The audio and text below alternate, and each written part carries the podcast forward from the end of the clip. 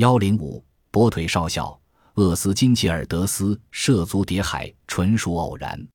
他是私人间谍，不属于任何情报机构。他目光敏锐，善于将观察所得的材料写成小说。他无意一本正经地提醒政府，但政府对沙滩之谜给予了高度重视。有关当局甚至雇佣专业特工人员继续以中断的对德监视。厄斯金本人具有巴肯笔下的人物所有的内在特征，但外形不像。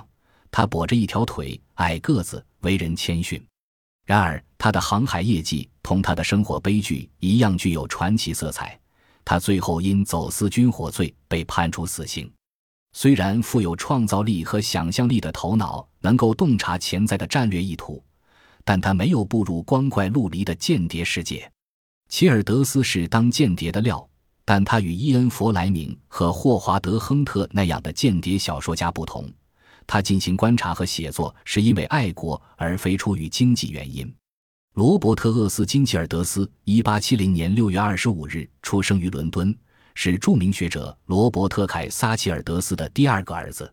他父亲死于肺结核时年仅38岁。他从父亲那继承了孜孜不倦的钻研精神，从母亲身上秉承了对爱尔兰的执着爱恋。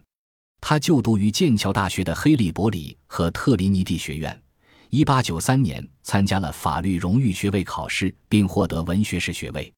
齐尔德斯显得内向，但他能自我激励，从而使演讲能力得到了极大的提高。第一次亮相是在他被推选为剑桥大学马格皮尔斯顿普辩论社团主席候选人的时候，他的演讲获得了极大成功。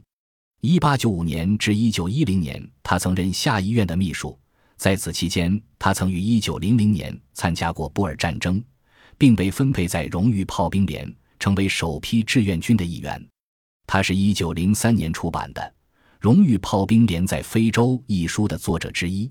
第一次世界大战期间，他参加了皇家海军，很快晋升为少校，并多次在新闻电讯中被提及，还获得了服役优异十字勋章。